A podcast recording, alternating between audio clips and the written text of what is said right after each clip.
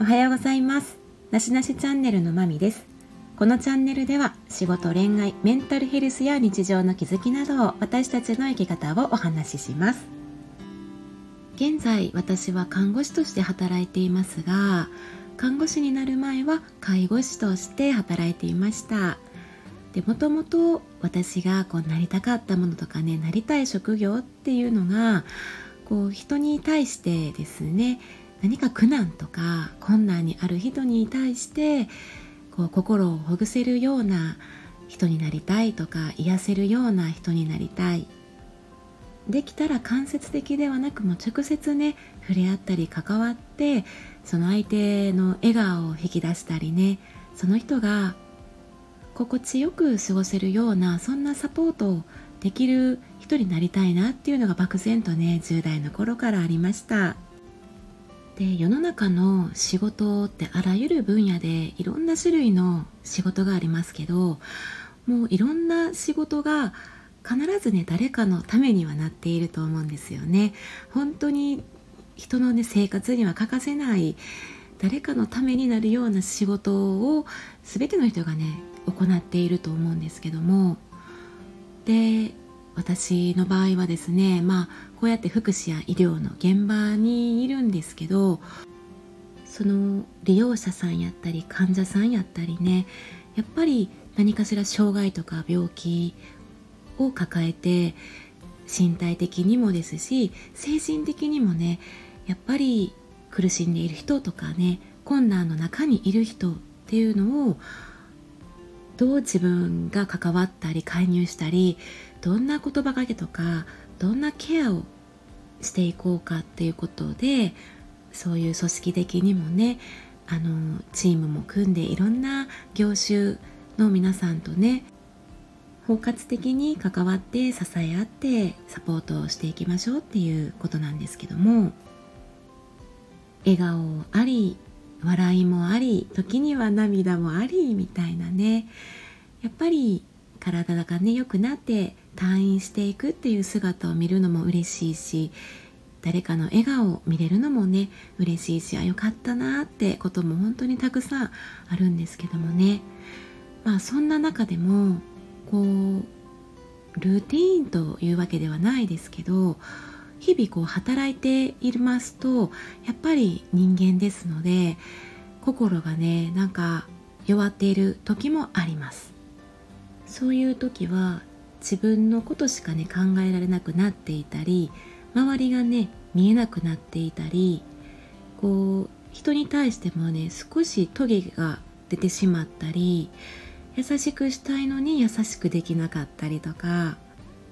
余裕がなくなってしまって今自分がやっていることに対しての虚しさをね感じてしまったり自分が今行っていることは誰のためになっているんだろうとか何かを変えることができてるのかなとかやっていることに対して多分ね見返りを求めてたりね余裕がない分そんな風な考えになってしまって目の前のことになんかイライラしてしまったりとかね。本当にああもう情けないっていうね反省してしまったりそういうことがやっぱりあります。何か活動したり仕事をしたり誰かと関わるってことはストレスはやっぱりあったりそこで自分をコントロールする力って必要やなって思いますしそのための例えばアンガーマネジメントやったりストレスチェックとかマインドメンタルヘルスとかねいろんな自分を整えましょうっていうねこと方法とかはねたくさんあるんですよね。で私も看護師としていろんな状態の患者さんと関わる中で時々心が弱ってしまったり心がね折れそうになったりあちょっとこうストップしそうやなやばいなみたいなね時はあるんですがそういう時のモチベーションを上げたりね立て直す方法の一つとして昔こうボランティア活動をしたことがあって結構私の中で大きな経験の一つなのでその時のねこう振り返りをしたりしてね今日はそういうお話をちょっとしたいと思って撮っています。私がボランティアに行ったのが15年前2006年の私が二十歳になる年の12月。たったのま2週間だったんですが海外ボランティアを扱っている CC っていう会社に登録をしてとインドのねコルカタにあるマザー・テレサのマザーハウスいろんなね施設でボランティア活動をしてきました。一番有名なのは死を待つ人の家カリガードですけど他にもカリガードよりも軽症の方がいる施設とか子どもたちがいる孤児院とか身体的障害精神的障害を持った人たちとかねいろんな施設があって、と、世界各国からねいろんな国のボランティアたちが集まっていました。でまあいろんな施設がある中で行きたい施設を選ぶんですけども死を待つ人の家っていうのは一番有名でしたし興味はあったんですけどね。で当時ですね私二十歳なんですよね。何のね知識もスキルもね経験もない。で社会も知らない。もう何にも無知のねちっぽけな人間だったんですよね。今思うと。でまあそんな自分が飛び込んでいくんですけどこのボランティアをする目的の一つがまあ自分を試すことがあったんですよね。もうその時はちょっと介護とかね介護職をしたいっていう思いがあったのでこんな自分に介護ってできるのかなっていうところがあった上でのこのまずボランティア活動から行こうっていうことででカリガードっていうのはその時に聞いた話によると本当にボランティアがね半分まあ興味本位で溢れているという 情報を聞いてボランティアの数が溢れすぎてやることがないよみたいな話を聞いたので行ったところで自分が何か経験をしようと思ってもあんまり意味ないのかなって思った時にそしたらまあカリガードよりは、えー、症状が軽い人たちがいるところへ行こうというふうに登録をしましたね。でその2週間っていう短い間だったんですが私が主に行っていた、えっと、プレムダンっていうね施設で男女共有の施設。でやっぱやることっていうのがやっぱり洗濯衣類やったりリネンの洗濯食器洗いとかね食事の介助食事の準備。とかマッサージとかね身の回りのねやっぱお世話なんですよね。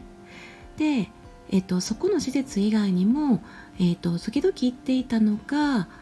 え男性特定男性限定のね障害のある方たちの施設でまあ炊き出しがあるよっていうふうに言われて行ってみようっていうとこで、まあ、2回ぐらい23回ぐらい行って、まあ、同じような、あの、メニューで 活動したんですけれどもちょうどね、まあ、クリスマスシーズンだったのでクリスマスのね飾り付けとか準備をしました。で全て手作業でねでいろんな海外の方たちと片言の英語で。あの地元のねインドの方も地元の言葉で話してましたけどいろんなコミュニケーションを取りながら協力し合いながらという感じでやっていましたが今の私がちょっと弱ったりね心がシュンとなった時に当時のね経験の何がこう助けてくれるのかっていうともう当時のその時の出会った人に限るんですね。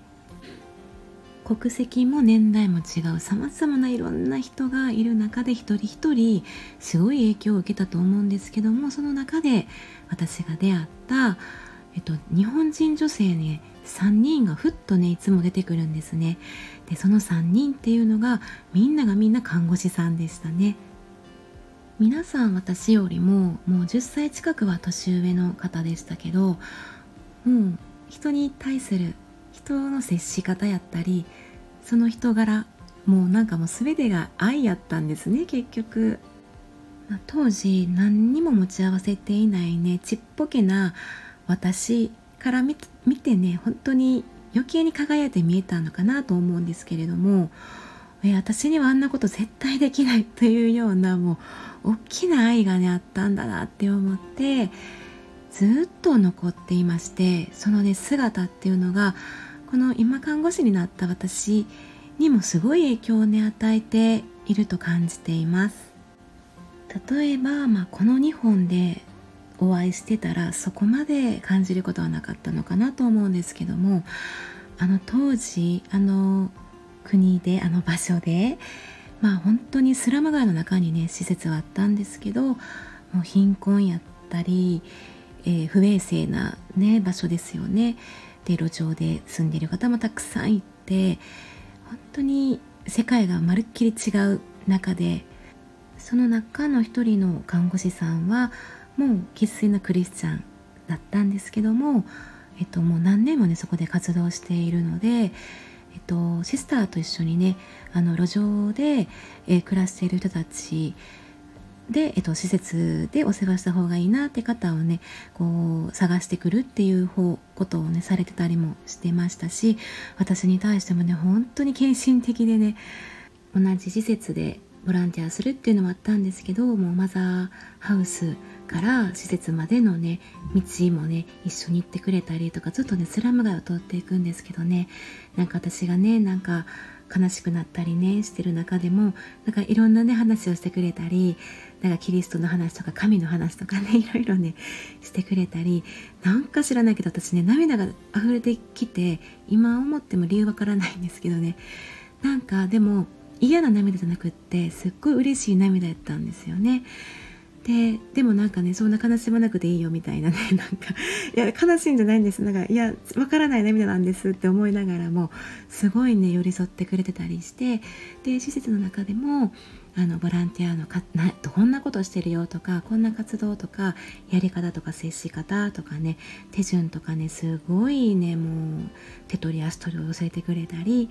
でその方が泊まっているねあのなんかシェア他の方とシェアしているところにね何度かあの遊びに行かせてもらったりもしてでその方がね仲良くしていたシスター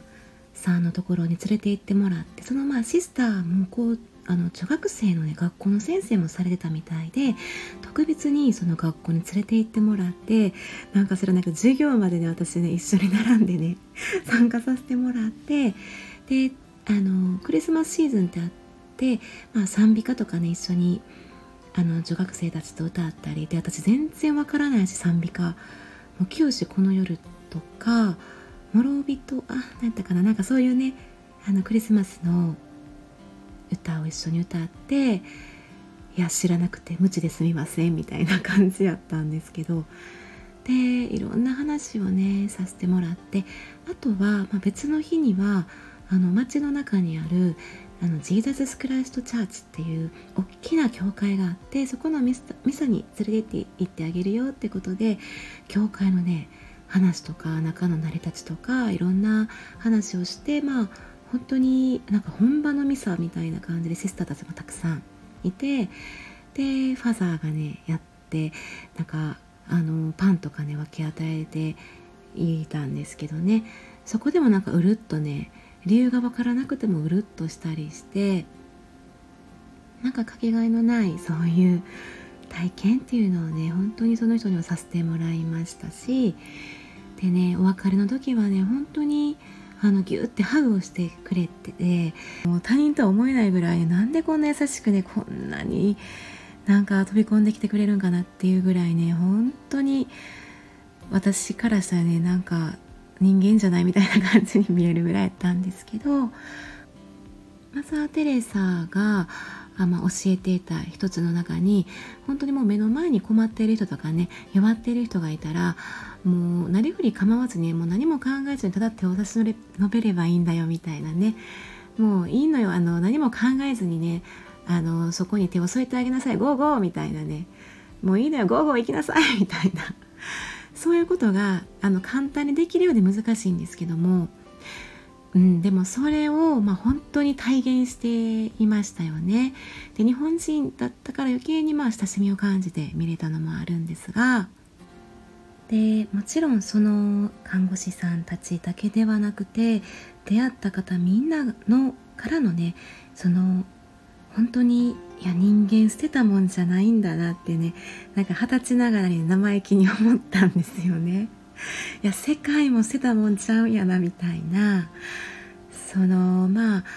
あの業に行っては業に従いなんですがやっぱりマザー・テレサ、えー、本当にキリスト教のそこの空間があったんですけども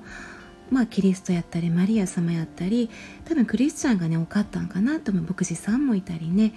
でミサとかもねやっぱ普通に参加できたりもできたしちょうどクリスマスってことで本当に運よくねマザーハウスでそういうクリスマス、えー、ボランティアの有志たちがね劇をしたりえーと、本当にキリストのね生誕を祝うっていうね本当に盛大なあのパレードとかそのサダルストリートとかねその街をあのキャンドルをみんな持って、えー、海外から来た人たちがキャンドルで練り歩くみたいなのも参加したりして本当にあのそこでしか味わえないような独特のあの世界で雰囲気やったわけですがそこで出会った人っていうのがあのいろんな目的もあっただろうし普通にねあの世界を旅している途中であのボランティアに来ましたっていう人もいればもう何年もここで活動してますっていう人もいれば私みたいな人もいればあのえー、一人に出会ったえ、ー、とねクラウンっていうねホスピホスピタルクラウンっていうねあのピエロの格好をして活動している人たちってご存知ですかね。あのクラウンって道化師っていうことみたいなんですがあのピエロのあの格好をして、えっと、例えば小児病棟とか闘闘病中の子どもたちにこうあの笑顔を届けるような活動で、まあ、こういう、えっと、海外とか欧米諸国とかは結構先進国みたいなんですけどそういうサーカスとか遊園地のショーだけじゃなくってあのケアリングみたいなそういう文化があるみたいで障害者施設とかあの老人ホームホスピス病院とかそういう被災地やったりなんかねそういう格好したそれも日本人の方に出会ったんですよね。うわピエロやと思ったんですけどでね1対1でねなんかねそこでお話しさせてもらったりしたんですね。で施設の外でもあの国籍関係なくですけどねなんかピンチの時は助けてくれたりね。すごく他人で初対面なのにえここまでなんか友達みたいにねすごく温かくね接してくれたりとかね。まあ現地のねボランあのインドの、ね、方とかもね本当にねもう人がね人なんですよねって思ってそこで当時出会った人たちのそのエネルギーとかねやっぱ愛っていうのが本当に今振り返って思い出してねふわーってあったかくしてくれています。であのそこではねやっぱりマザーの教えがあってそこで働いているシスターたちっていうのもたくさんいてでシスターの中でも日本人シスターっていうのがいらっしゃってそこではねそこでしか聞けないような貴重な体験とか本当にかっこよかったんですよね。本当にねかっこよくて日本人シスターっていうのがキラキラして見えました。で今あのこうやって私も働いている中で自分の中の葛藤っていうのがあるんですよね、まあ、仕事でっていうのもあるんですけどなんかこういう患者さん相手とかに対するあのお世話とかケアとかねそういう活動の中であ多分ねああいうシスターたちもいろんな葛藤もしかしたらあるのかなあるのかなって思った時に自分も頑張ろうってね思っています。で私はまあ日本ではなくてあの当時ですね。あの当時の私があの場所であの時期に体験ボランティアをねしたってことが大きいんかなって思いますね。まあ本当に国が違うので、えっと、いろんな価値観も違うしね考え方も。で現実というものもね目の当たりにしたり光と闇っていうのがねなんかこう本当にせあの浮き彫りになってるところですかね。なんかすごい混沌としているというかすごいカオスな中なんですがそこで味わうその人人の愛みたいな人の愛情っていうおそらく今のこの私が今また同じ場所へ行ったとしても全然見方も感じ方も違うと思いますね。ただあの経験がなかったらねあの看護師さんたちとの出会いがなかったら今は私も看護師になっているかもわからなかったしこれからもねずっとなんか心の支えの一つになってくれていると思います。今はもうこの時期この夏の暑さですから本当にね体調もですし体がね弱る時もあると思うのでも休みたい時はね休んでいいと思います。無理せずにマイペースでマイペースすぎる私が言うのもなんですがえっ、とだいぶね長い時間になってしまったので私ね話すのが遅いのであの倍速にしたりして聞いてもらえたら ありがたいですがはいといったところでここまでね聞いていただいてありがとうございました。ではまみでした。さようなら。